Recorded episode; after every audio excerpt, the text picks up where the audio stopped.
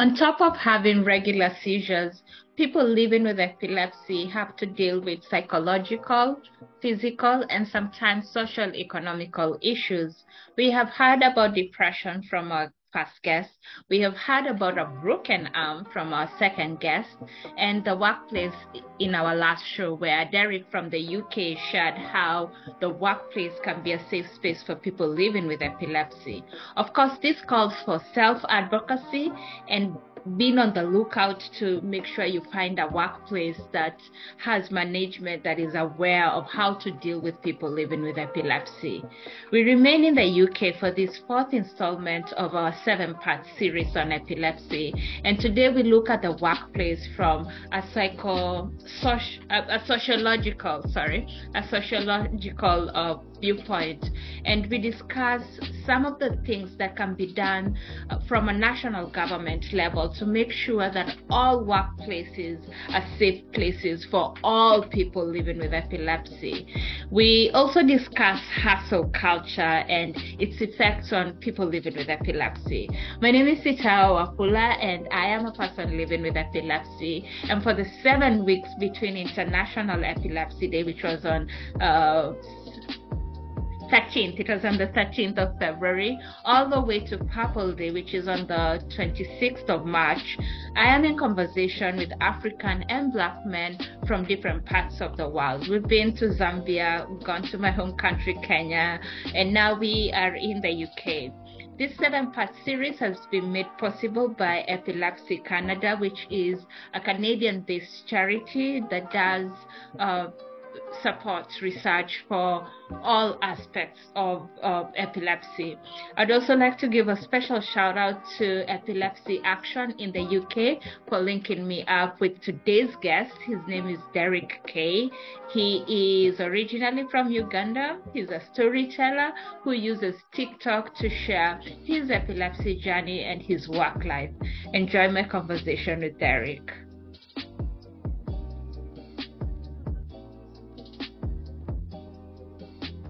Thank you very much for joining us. If you could start by sharing your name and where you're based. All right, so my name is Derrick Kay, and um, I'm based in the UK. However, I'm, I've been in the UK all my life, um, pretty much since the age of one. However, I was in, initially I was born in Uganda, and obviously my family and that migrated over here. So yeah. Okay, so could you tell us something nice or interesting that you like about either the UK or Uganda, if there are any things about Uganda that just stick out to you?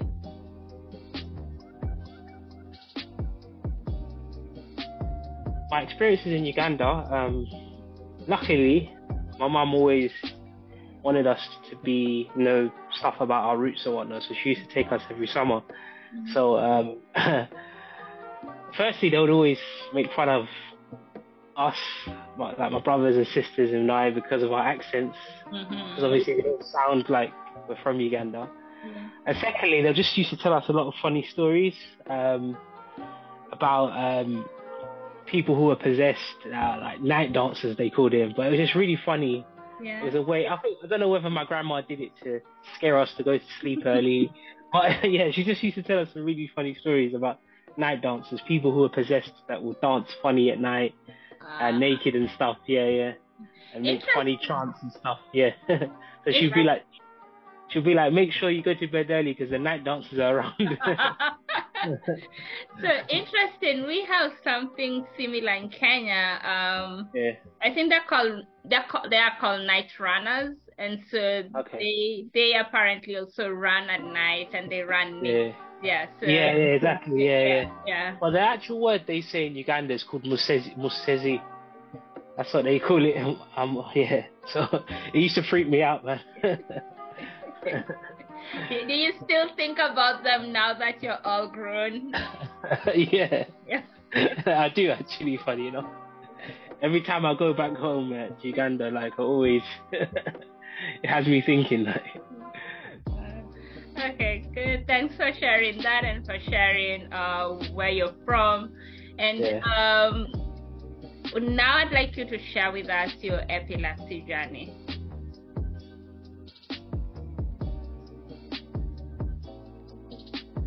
All right. So initially, the first time I I ever I'm gonna tell you my first episode actually. Mm-hmm. Remember that day that it was yesterday. So I was about seven, if I'm not mistaken, and um, I was out with my friends at the time, and uh, we were just playing with Action Men. I don't know if you know those action figures, that little. Mm-hmm. Um, yeah, so we are just playing with Action Men because my my neighbor at the time he'd got a new Action Man, so we we're playing, and um, I remember feeling so weird at the time. Like I'd never felt like this before. Like my eyes started, um, could see stars, and um, I started feeling a bit um, unbalanced and um, shortness of breath. So I looked over to my friend and he said, Derrick, are you alright? You're, you're acting really strange at the moment. I said, I don't know what's wrong with me. I just, I really feel unwell.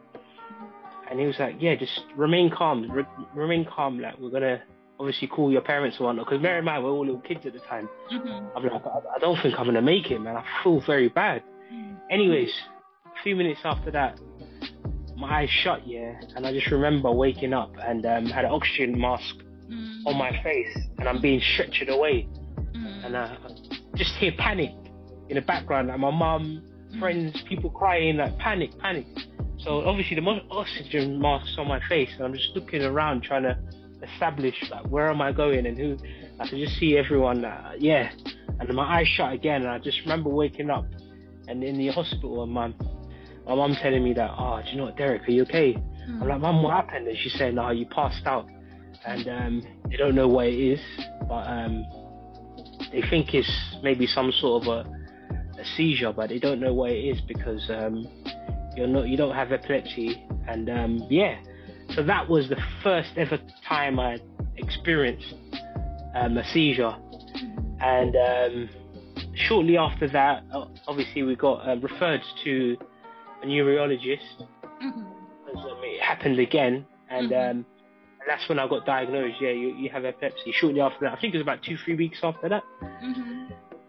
But yeah, that that initial um, post, or should I say pre, just before the seizure happened, mm. the scariest like moments of my life. Like even now, like I'd say just before the seizure happens, because I can always tell mm. prior before it happens. Scariest moments of my life, like the build up, the anticipating, the, the anxiety, like not knowing why your body's acting a certain way. It was just, yeah, it was just really scary, man. To this day, it still freaks me out, man. But yeah, that that was that's that's how it all come about. Okay, okay. The, you, the way you've explained it, it's really taken me there. I feel like I was with you and with the other kids, just um, watching you go through watching, those yeah.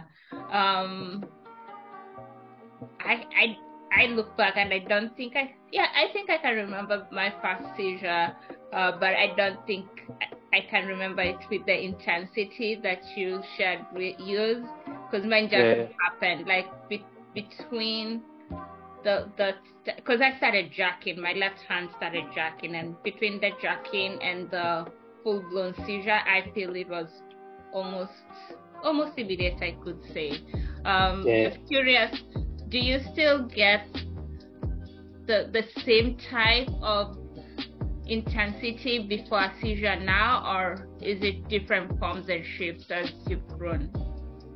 I don't know. I feel like I still get the same intensity, but I feel like it's worse now because I feel like the more you know, like obviously when you're a child or when you're younger, you're more oblivious to certain things.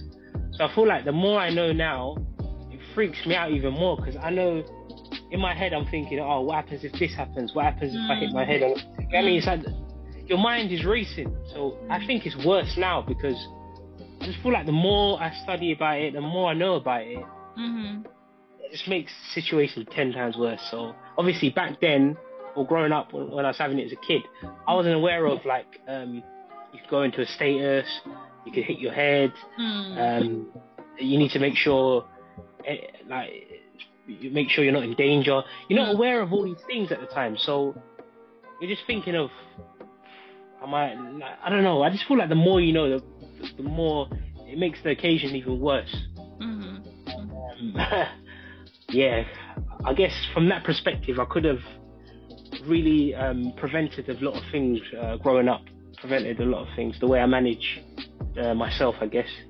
I was just so oblivious. Like obviously, as a child, you're gonna do certain things, and um, I guess when you have this condition, you got to be very vigilant, very very vigilant. So yeah. But I also think, as as a child, we just want to go back and play. Like, oh yeah, yeah. I, even when you have a quote unquote normal accident, you know, like when you hit your toe, it's painful, yeah. you cry, and I'm not saying having a seizure is the same as hitting your toe, but just the yeah. mindset of a child. Mindset, yeah, exactly. Yeah, you cry, and then once you're done crying and it's not as painful, you're like, oh, I want to go back outside and play or continue doing what I was doing before whatever happened. You know what?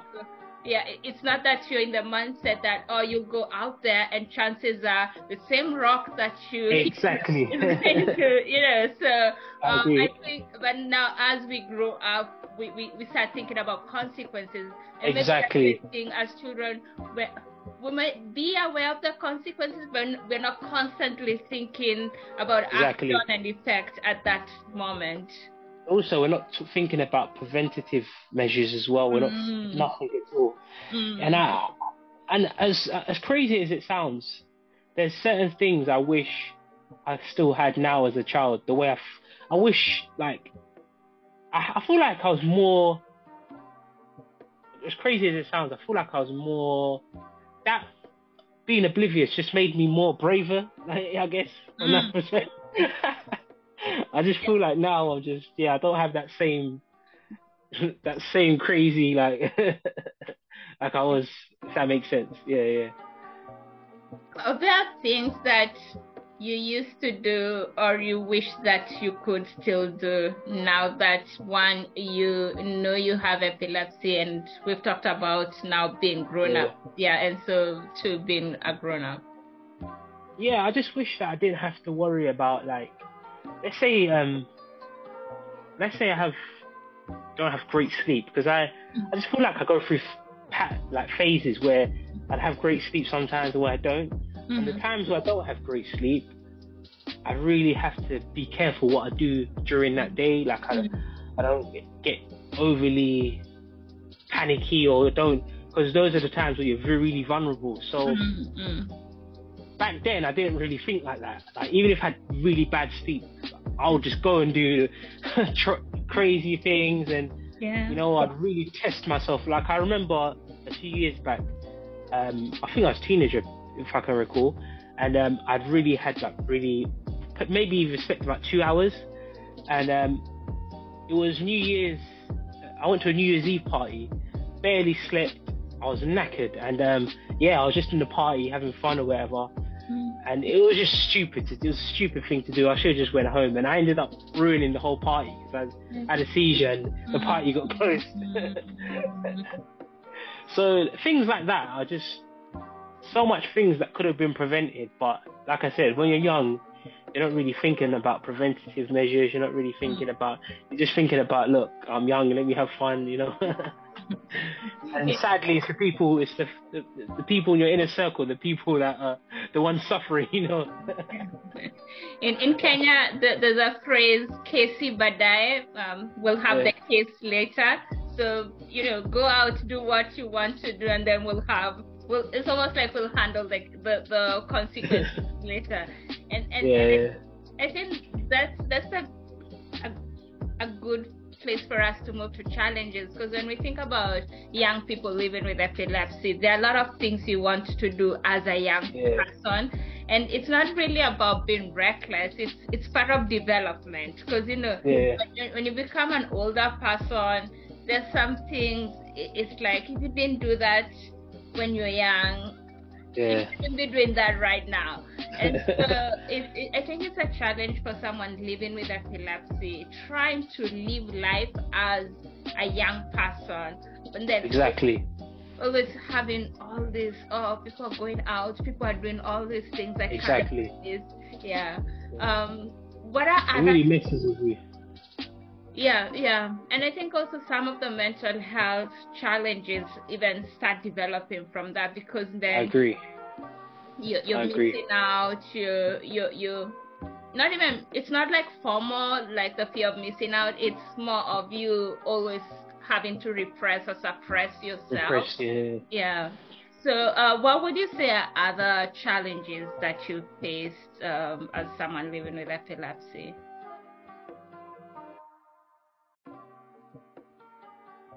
I just feel like um, when people see you in a particular state, especially if they're seeing epilepsy for the first time, mm. they just have so much um, misconceptions or opinions of you. Like, I remember having a seizure in front of uh, colleagues for the first time uh, in a workplace, and the feeling, or should I say, the things they were telling telling me when I came back officially after I'd had the seizure, I came back to work because obviously I had some time off. Mm. Firstly, I hate being told what I did like during the seizure. It just, especially if I don't know you like that. If, if we're not, mm. we're not really close, you're telling me stuff that I did. It just, it doesn't sit with me well. So, firstly, they just kept telling me, "Oh, you were crying. You were really emotional. You're shaking about like this. You, you wanted to hug me." I, it was so uncomfortable that I just, I quit my job. Put it that way. Mm. I ended up quitting my job. It was just, I just felt like it wasn't, the environment wasn't right for me. And um, so I just feel like um, for people for the first time to, to see epilepsy, mm-hmm. it can either go really bad mm-hmm. or okay. So there's no in in the middle. I tend to find yeah, mm-hmm. either goes really bad because it just becomes weird and uncomfortable, mm-hmm. Or I guess the other way, other side is they could just become really understanding. But I mean, I haven't been that lucky. I'd say majority of them have been really bad. Because, like I said, growing up, epilepsy wasn't um, it wasn't talked about a lot, so a lot of people didn't know about it. So mm-hmm. most people they've seen it for the first time. Mm-hmm. And mind you, back then you don't want to.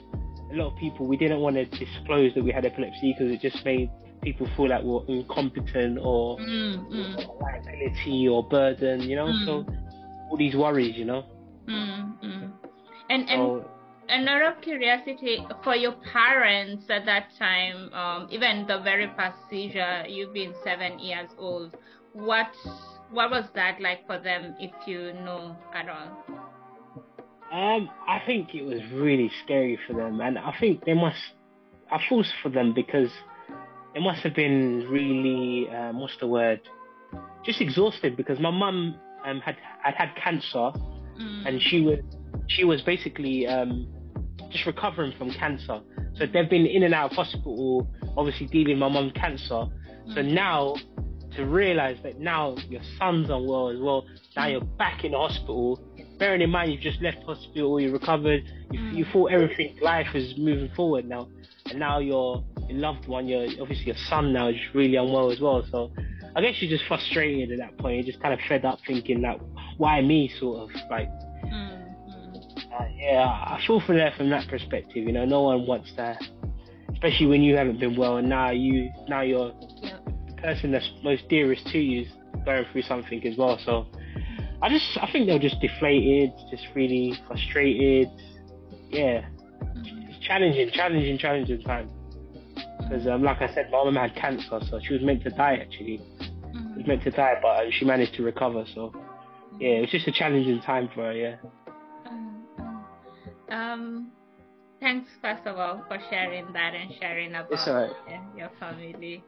Um, and, and and as you grew up, did the support and care, uh, and even not just from them to you, but from the community for your family, did that improve or that didn't really factor in? It improved, but I just feel like you gotta bear in mind that epilepsy is not one of them conditions where I just feel like obviously with with the internet becoming more and more prominent, mm-hmm. that's helped. But prior to that, it it was one of them things like my parents were like, just be careful. Obviously, you shouldn't be embarrassed, but at the same time, a lot of people are not going to understand.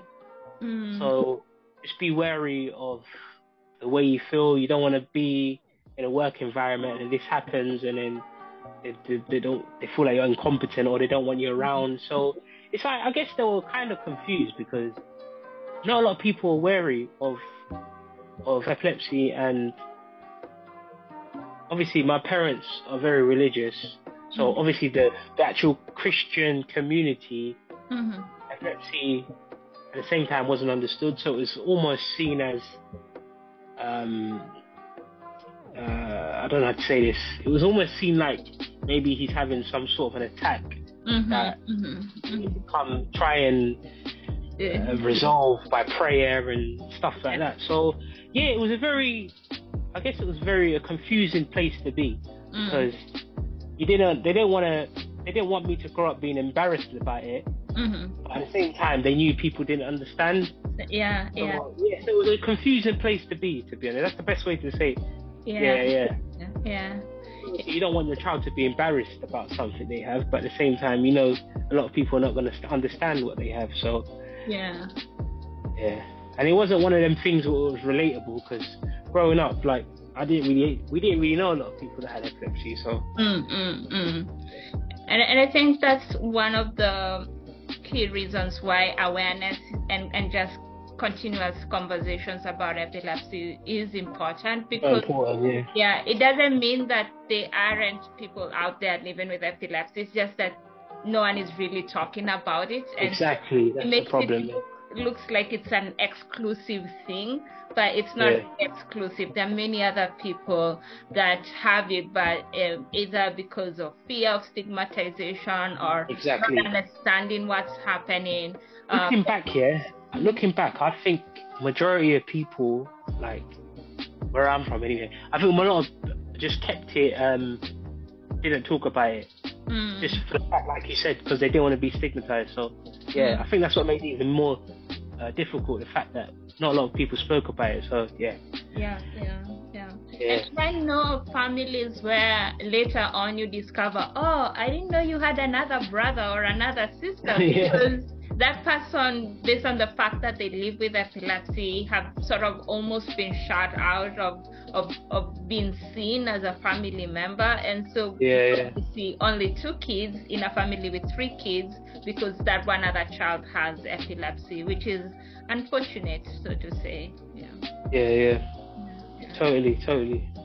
Okay, you mentioned about religion, and in the first uh, episode of this series, there's a guy from Zambia who spoke, and he mentioned that um, he once had a seizure and he woke up and found people trying to do an exorcism. So exorcism. I'm, I'm, curious, yeah. have you ever woken up and just found all these people? And again, as much as you feel comfortable with sharing. Yeah, that's fine. I, I don't mind sharing anything.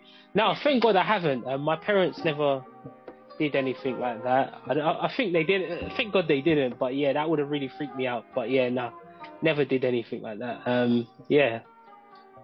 Uh, the the the most I ever saw was just people generally around me. I'd wake up in scenarios, you see people around you, and you look around thinking, who are all these people? Mm-hmm. And sometimes people just be praying, or most of the time will just be uh, random people who just called the ambulance. So yeah, mm-hmm. thank God I never had a situation like that. yeah. Um, okay, okay, thanks for sharing that. And then you mentioned one of the jobs that you had to leave based on uh, just the general treatment that you got. Um, how do you find the workplace as a do you find it a safe place for people living with epilepsy or does it depend with the workplace should you as someone or, or should well, anyone living with I epilepsy think, I think the problem is um, I think it depends on the company. However, I don't think necessarily it's the people that are the issue. I just feel like this is um it is a structural problem that um what I mean by problem anyway, I just mean that um, the way the system is, the, the, the company structure, mm-hmm. it doesn't really um, benefit people uh, disabilities. So I'll show an example. Yeah, mm-hmm. people with epilepsy, um, you might find that um, they have more uh, times where they might require some time off, or mm-hmm. mm-hmm. they have, um, yeah, for example, time off. And if you look at the company, most company procedures for time off, mm-hmm. they're not structured for somebody with disabilities. So based on that alone, mm-hmm. you're at a disadvantage basically because let's say they have a structure where you have to call in sick, and then after you call in sick, you have to have a meeting with your manager, mm. and the whole procedure. If you look at it from somebody has a, a disability, mm-hmm. doesn't benefit you because basically you could end up being pushed out based on your disability. So I think that's where the issue is. I just tend to find that they need companies need to restructure mm-hmm. the way they handle people with disabilities. And another problem is most businesses, I just feel like it's a tick box exercise because because of the um, the fact that they're trying to cater to everybody. So obviously they need people that have no conditions whatsoever. Mm-hmm. They need a variety of um, workers, so obviously white, black, etc. Mm-hmm. They need uh, people with uh, disabilities. So I just generally feel like companies, it's a tick box exercise. Exercise. How many different people can can we get? Okay, we've got enough um, white. We've got people with disabilities. We've got, you know what I mean. Mm-hmm. So, from that perspective, you're just making up that. Mm-hmm. that, mm-hmm. that, that box. Does that make sense? We so, are a diverse organization. Exactly. Yeah. Yeah. Yeah. So, from that perspective, you're not really uh, a priority. You're just there to tick a checkbox. Yeah. But yeah, that's that's the problem I tend to find, like with companies anyway. You ha- there have to there has to be some sort of they need to change up the structure and the way they they, they work it around. Because I tend to find yeah over the years yeah, it's almost like you're uncomfortable to call in sick because you feel like okay if I call in sick, I'm gonna end up in this stage and then this stage, mm. and then before you know it, I'll be out of a job. Yeah. And you know what I mean? It's almost sometimes you're living in fear. Should I, you know what I mean? Should I call you in sick? Actually, no. And then that's bad as well because you're putting yourself at risk because you end up going into work mm-hmm. and in positions that you shouldn't be in. So yeah, yeah. I don't know. I think the main challenge at the moment is companies just really need to restructure the way they handle people with disabilities mm-hmm. and take that into consideration that they're not going to be like uh, the people that don't have disabilities. Mm. Because and another thing as well is like everything is very um, what's the word? Everything is very generic. Like let's say you have a meeting over the years with your manager and whatnot. Mm-hmm. The questions they ask you are not catered to somebody with disabilities. They're just generic questions. Mm-hmm. So you end up answering questions that, you, okay, why were you sick? Well, you know I was sick how could this provide be provided in avoided in the future? Yeah. And you're just like, what the hell? It's like it's so generic. Yeah. yeah. Well. and and then before you know it, it's like the experience is so um, terrible. You just feel like let me just avoid this in future and not bother calling in sick. Yeah. So it's almost like you end up going around in circles, and then before you know it, I've had scenarios in the past year where it was so uncomfortable. I just called. I just ended up leaving the job because I just thought, like, you know, I'm tired of going around in this circle. Mm. Okay, mm. I'm in this stage. Now I'm on this stage. Mm. Okay, now and then you're answering the same questions over and over again, mm. and it's just like, you know, forget it. I'll just leave. Just save the save. there is no intentionality. The, exactly. Coming yeah, to yeah. the experience with intention. Um, yeah, yeah. Yeah. Then I, I, I tend to find in that scenario it comes down to the individual discretion, you know, and I feel like it shouldn't be. It should be re. They should restructure. It shouldn't because if you get a bad someone who doesn't have um, who's not understanding, well, obviously you're not going to be in it, in favor, and then you can be out of a job. So mm. yeah, and companies can always find ways of getting rid of you. There's always, you know, yeah, there's stages they they can get rid of you. So ultimately, I just feel like over the years, it just seems like um, it's down to people's discretion. You know, if you're lucky, you have a good boss, or mm.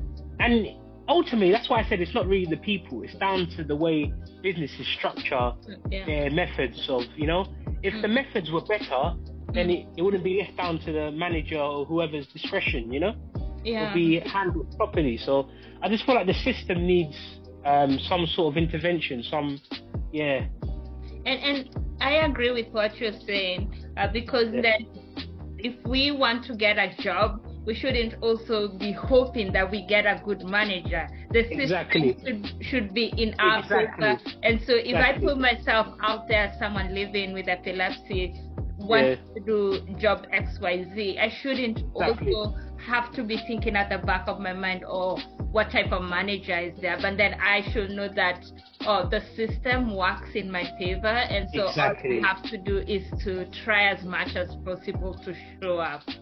Exactly. This is it, and I just that's the problem I tend to find with, with organizations. Mm. The, the, the system's not in your favor, so it's like you said, you go into a job and you're hoping, okay, do I have a good manager? Do I have good people around? yeah, yeah, yeah, yeah.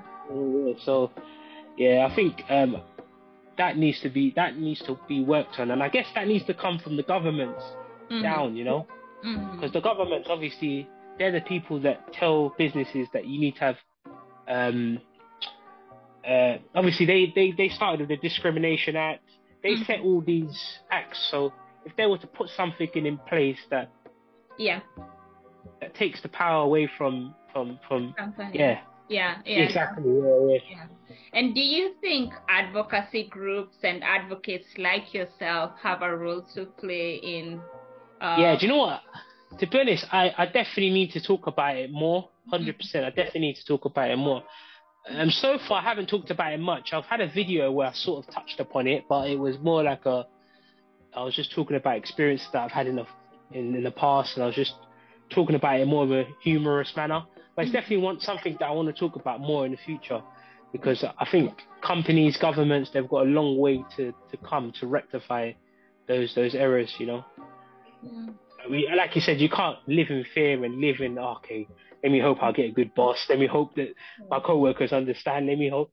Yeah. You can't live like that. It's, it's yeah. And and that's not, 2022. Yeah. Yeah, and work is not the only space you're in. You're in many other spaces, and you're already carrying a lot of. I hope, I hope, I, don't, I hope I, I don't hope. get a seizure today. I hope I, I exactly. get out of the house and come back safely. I hope. Exactly. So when you're you're spending your day in a certain. Space, exactly. You don't want to be in that space the whole day hoping. You want exactly. to you want to enjoy yourself. You want to do what you want went out there to do. So um, exactly. Yeah, yeah. yeah. Uh, other than work and um, we mentioned a little bit about religion, and you said that there's nothing much on that end. Where are other places that you've seen uh, or found challenges as someone living with epilepsy? Well, I think I think um, society, in a sense that um, obviously because of uh, the way we have to live our lifestyle at times, like obviously you need to be very um, vigilant, be aware of how much sleep you're having, rest, stuff like that. And I just feel like this society now, social media, it's all about hard work, put in hard work, do the hours. Yeah, yeah. you know, hustle culture. Yeah, yeah, that's it. The hustle culture. I hate it, man, because yeah, it just makes you feel like crap. Because I'm sorry, sorry for language. I, I hear you and I feel you on that one. Oh man, I, I really hate this hustle culture, man, because nothing good comes out of killing yourself and working hard. Like you've you've done a ten hour day, get home, sleep, work sleep, harder. No. No sleep. Yeah. There's so much like I'm not gonna talk of say the particular names, but there's household name people that really promote this hustle culture, no sleeping, mm. work hard on the weekends, work hard all year round, and mm. yeah, that that personally I think that's very bad, and um, yeah, I think it's about working smart and not harder, you know. Mm. Um, I think rest is just as important as, as work, and um, yeah, mm. like life is um, life is short, man. So I, I, think what epilepsy has really, really taught me is um, you need to really appreciate, like, make the most of the moment. Like, mm. you know, I just feel like, especially um, our people, like people from, like, you tend to find that um, people that come from back home, and when they come here, like uncles, like that generation, they have this mentality of, okay, let me work hard now and I'll enjoy later. Mm-hmm. I'm sure you can relate with that. Like yeah, a lot yeah. of uncles, they're like that. They mean they'll come to England, America, wherever, and they'll be like, okay, let me work hard now. I'll enjoy later.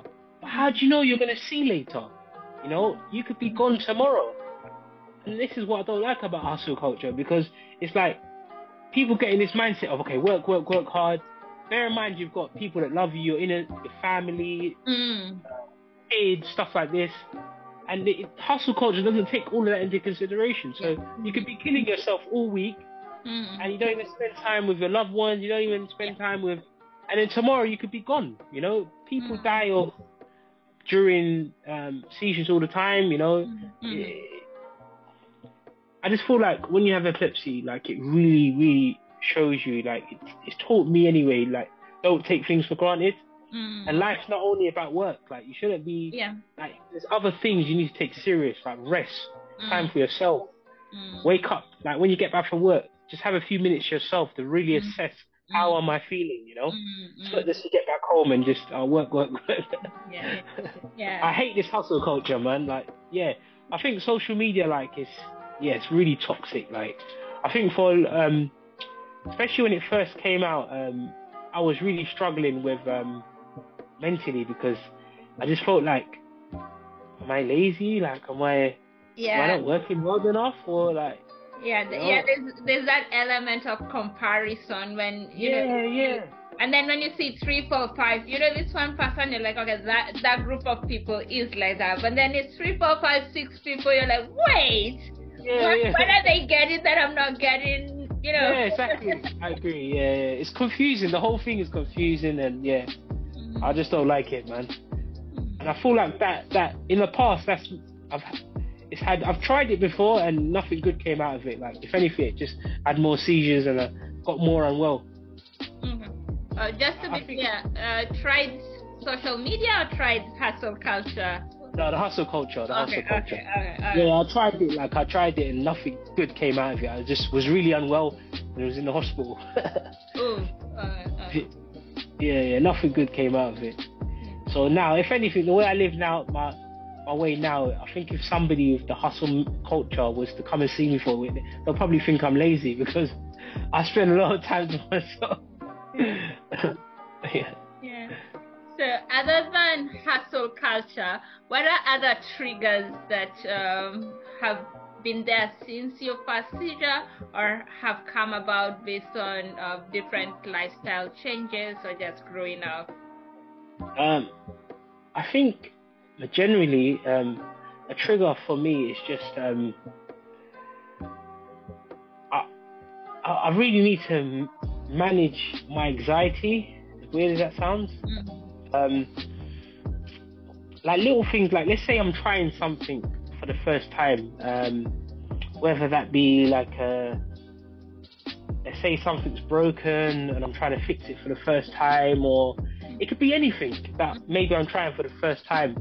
I just need to manage my anxiety because uh, getting too anxious about something can can can obviously bring on a seizure. So mm-hmm. yeah, I think that's that's a big thing for me. Just managing um, when I'm doing something for the first time. Mm-hmm. Um, I'll never forget um, when I was working at. Um, I was still new to this particular job, and um, I was cashing up, and um, we had a last customer, and I was cashed.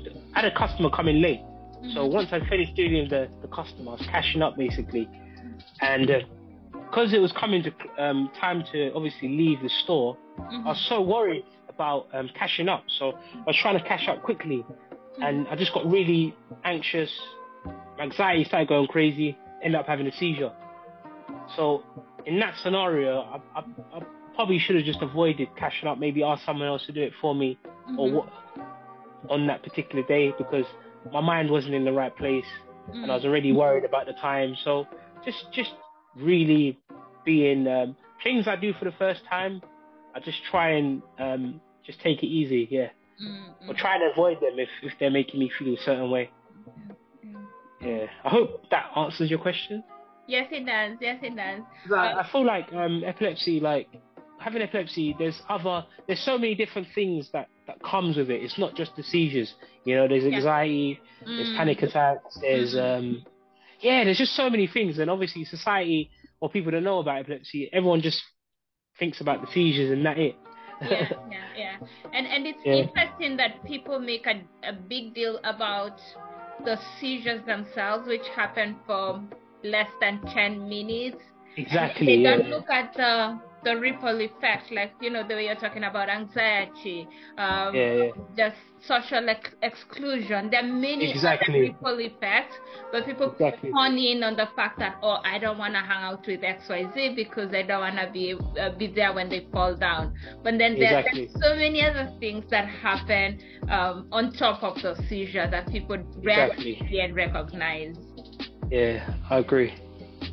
But also when you're talking about um, uh, just your journey. I've, I've, and I think it's something I've always known but never really thought about is when you have epilepsy, you you become self-aware. Like uh, the yeah, more yeah. you continue doing things and seeing what works for you, what doesn't work. Exactly. Yeah. You become more self-aware than the average person because you get yeah, to, yeah. I I don't like that. I like that, or I need to do this because it's it's more like we we are forced into mindfulness Exactly. Yeah, yeah, definitely. Yeah. You're definitely more aware of your body more, you know? Mm-hmm. You're always asking yourself questions, you know, is this, mm-hmm. am I feeling okay? Mm-hmm. Is this the right way to be feeling? Mm-hmm. Have I felt like this before? Yeah. Mm-hmm, mm-hmm. yeah. yeah, I agree. Um, curious, what, what, just before you get a seizure, do you get, what's your aura like? Do you, is it a headache? Do you smell something, taste something? What's, how do you know something's about to happen? Um, firstly, I would say my eyes go funny. Mm-hmm. Um, I start feeling like I'm unstable, like mm. sense of um, I'm not sure I can stand up properly. Like, what's going on here? Um, what else? Then my heart like starts going really fast, shortness of breath. Mm-hmm. Uh, I can see stars. My vision becomes a bit blurry as well. Mm-hmm, mm-hmm. Yeah, those are the main auras I'd, I'd get. I'd say. Mm-hmm, yeah. Um, I, I thought to ask that just as we were talking about self awareness, because for me it's usually a headache, and sometimes when I get the quote unquote normal headache, I have to ask myself, is this a quote unquote normal headache or is something about yeah yeah do you know what? My, my problem is when I get anxiety or panic attack, they're similar. The auras are similar. So I'm thinking, I'm asking myself, is this because I feel like something's coming on, mm-hmm. or is this just a panic attack? Or yeah. you know, yeah, yeah. yeah. It's yeah. annoying. It's a scary place to be. Yeah.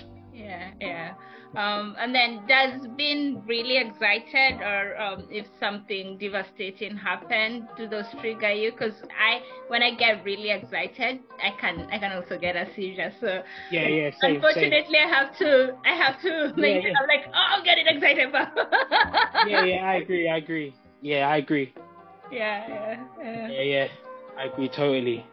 Especially when you're anxious about anything that it could be anxious in a bad way or good way, but either way, yeah. you need to mm. manage that. Yeah, yeah. Mm, mm-hmm, mm-hmm. And and so, what are some of the ways that you use to take care of yourself or or manage uh, different types of anxiety? I'll try and um, I'll lay down and I've got like an eye mask. Mm-hmm. I'll just lay down, put an eye mask on. Sometimes I do a bit of stretching. Um, funny enough, yoga's really helps. Like yoga, just in general, just stretching, mm-hmm. relaxing, you know, and just gets your your mind thinking of other things, just mm-hmm. totally somewhere else. Um, but I say the best thing for me is just laying down in bed. I think. Mm-hmm, mm-hmm. This is why I said that people in the hustle culture, or people in general, if they see me on a day-to-day basis, they might think, "Hmm, this guy's a bit lazy, man. He's, he he goes in bed quite a lot." yeah. Well, well, that's your self care. Yeah, that's how you're taking yeah. care of yourself. Yeah, yeah. Oh. Yeah. Good. Um, and then something interesting that I want us to talk about is your TikTok and um, all the things you do there. So if you could just tell us um, what your all TikTok right. account is, how that all began, and uh, for people who don't know what you do. Things not to do when someone has epilepsy Don't force practices. Time after time, I wrote you down lists of what to do, mate. You need to go on that ketogenic diet. You need to start smoking that good stuff. Furthermore, you're not praying enough, mate. When did you become a medical professional? Don't think they're lying. Epilepsy is an invisible condition, so sometimes people may even think you're lying until it's too late and you have a seizure. Why didn't you say you was not feeling well? You got all of us really worried. Look at you. You're a mess. I did. I've been telling you I wasn't feeling well. Blame this on me. This happened because of you. You should have said, don't antagonize. Just to let you know, I've got epilepsy. I just think it's really important that you know. No way, you gotta be joking. What's that supposed to mean? You honestly don't look like you have it, mate. Oh, am I supposed to walk around with a sign on my head or something? Once again, not everyone's like that. But if I had to say one thing, it'll be this. Rather than assume they can't do something or assume you know all the answers, literally just ask. Ask them whatever you want to know. Just have a normal conversation. Be normal. Anyways, on that note, sweet.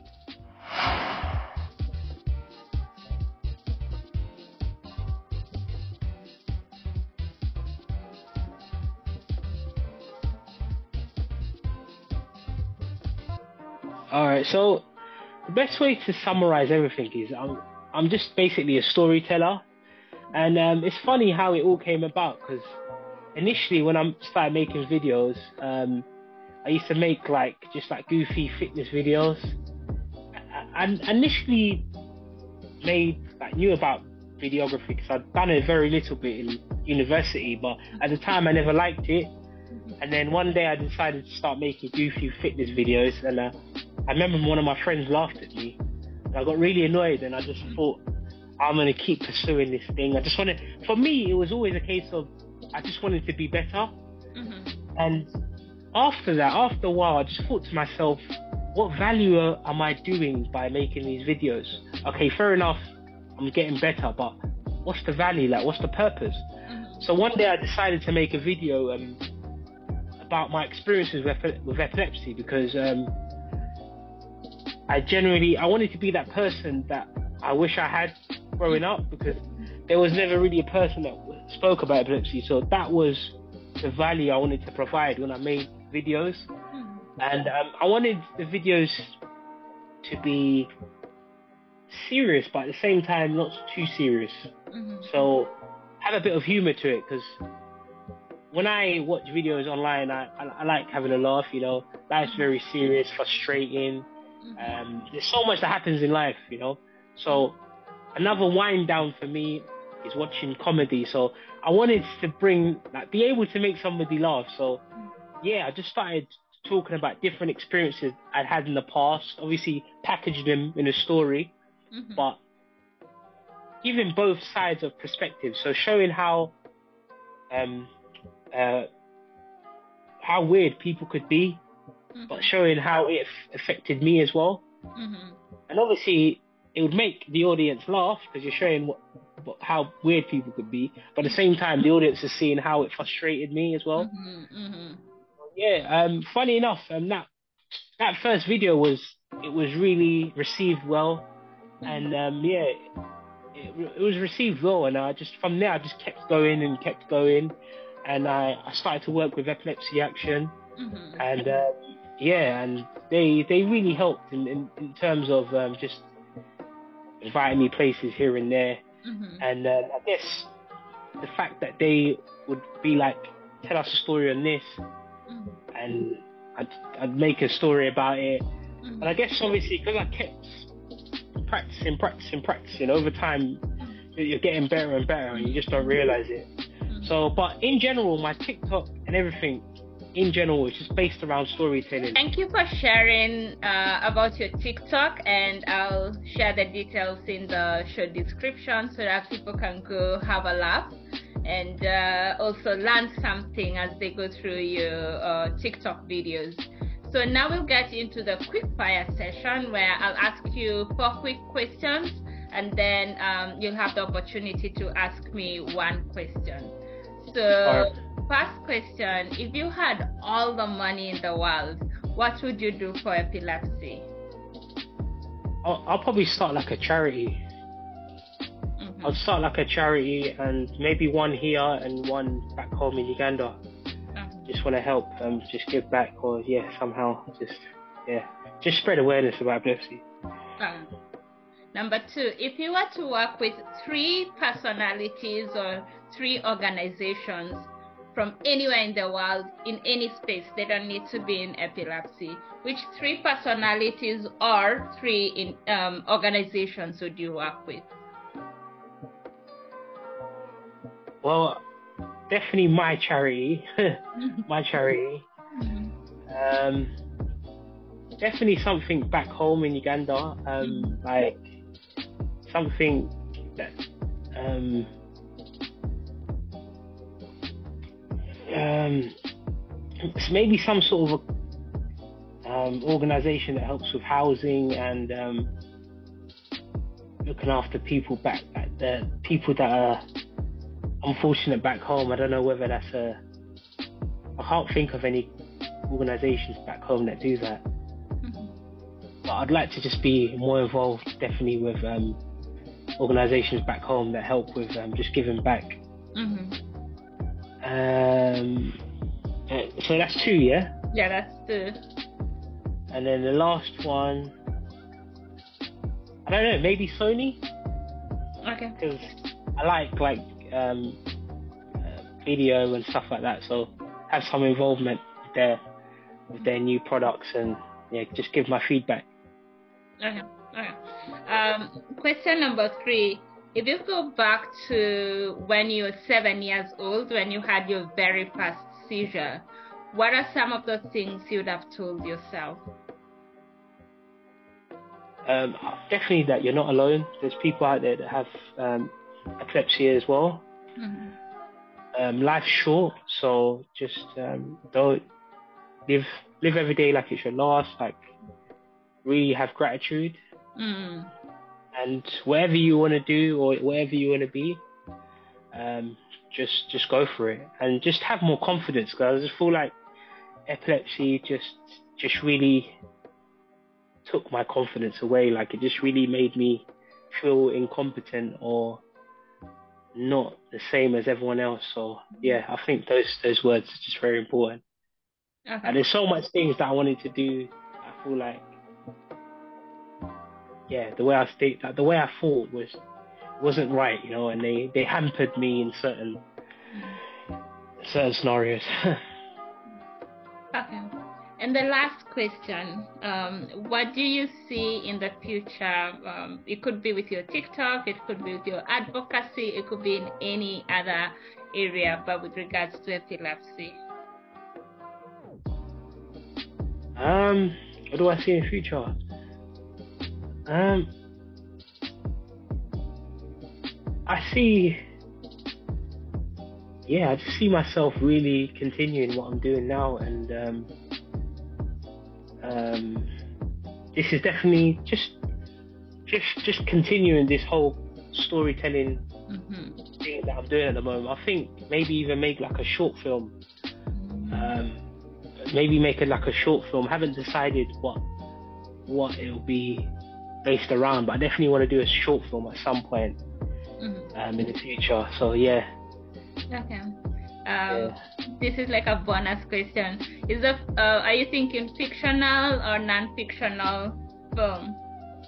Uh, non-fictional, definitely non-fictional. It will be uh, maybe based on like an experience I've had, or um, yeah, but um, definitely some a, a, short film, definitely hundred percent, yeah. Okay. Okay. now you ask me a question. All right. Um, um, what are what are your main um, yeah? What do you want to do like moving forward? Like, where do you see yourself? If that makes sense. Um. In the future. I want so I want to continue with my schooling till doctorate. So I want to go get a PhD, um, and then I want to teach. I I want to be a professor. So that's that's something um, I would want to do. Yeah, but still continue doing this. So I don't know how all those things will work out. But I'm sure Yeah. yeah, so maybe this will grow. Maybe that's part of the future. This will grow and you'll have a media team who run around and do all these things as I'm out teaching the next generation of, of um, epilepsy and mental health advocates. So that's that's what I want to do. Yeah. Fantastic, fantastic. Yeah. Good. So thank you very much for your time as we wind down. Please tell us how to get you TikTok, Twitter, Instagram, Facebook, um, website, everywhere, anywhere that we can get you. Uh, everything's just Derrick Kay, so D E R R I C K and then K A Y, and then yeah, it will come up everywhere. It's just Derek Derrick Kay. I think UK some of them, but yeah, Derrick Kay, and then yeah. Okay. Okay. Any events, activities that you have coming up in the next couple of months? Um, obviously, you know, Purple Day is coming, so I'm thinking of doing like a story for that day. Haven't decided. Like, mm-hmm. um, I'm gonna do like a, a special Purple like special day for that. I mean, special video for that day. Yeah. Um, yeah, we'll see what happens. I'm supposed to be meeting Chantel actually mm-hmm. in London. We're doing they're having some event. Um, for epilepsy action. So we're going to talk about um, we're going to be talking about epilepsy on that day, but um, I can't remember what day it was. I need to double check my. But yeah, I, I would say I'll mention it on my social media close to time. But it's in March. It's happening. Yeah, March 26th. Yeah, March 26th. But I mean, apart from that, we're having another oh, meeting. other event. Okay, okay, uh, okay. I'll mention it. I'll, I'll put it earlier to the day on my socials. Okay, okay. We'll, we'll be on the lookout for that. But thank you so much for your time and for sharing. Thank you so much, also. with us. Yeah. Okay, have a nice weekend. Bye. Thank you. Bye. All the best. Okay. All right. I did my mindfulness because today's episode was about reminding ourselves of just ourselves, just our inner selves, and just being aware of who we are, where, what we're feeling at, at every uh, moment. So, as we start this new month, I hope that you'll adhere to some of the things that Derrick shared and replace hustle culture with being present, being in the moment, and um, making sure that you stop and check with yourself every so often. So, have a Zenful month and be sure to follow Derrick on TikTok.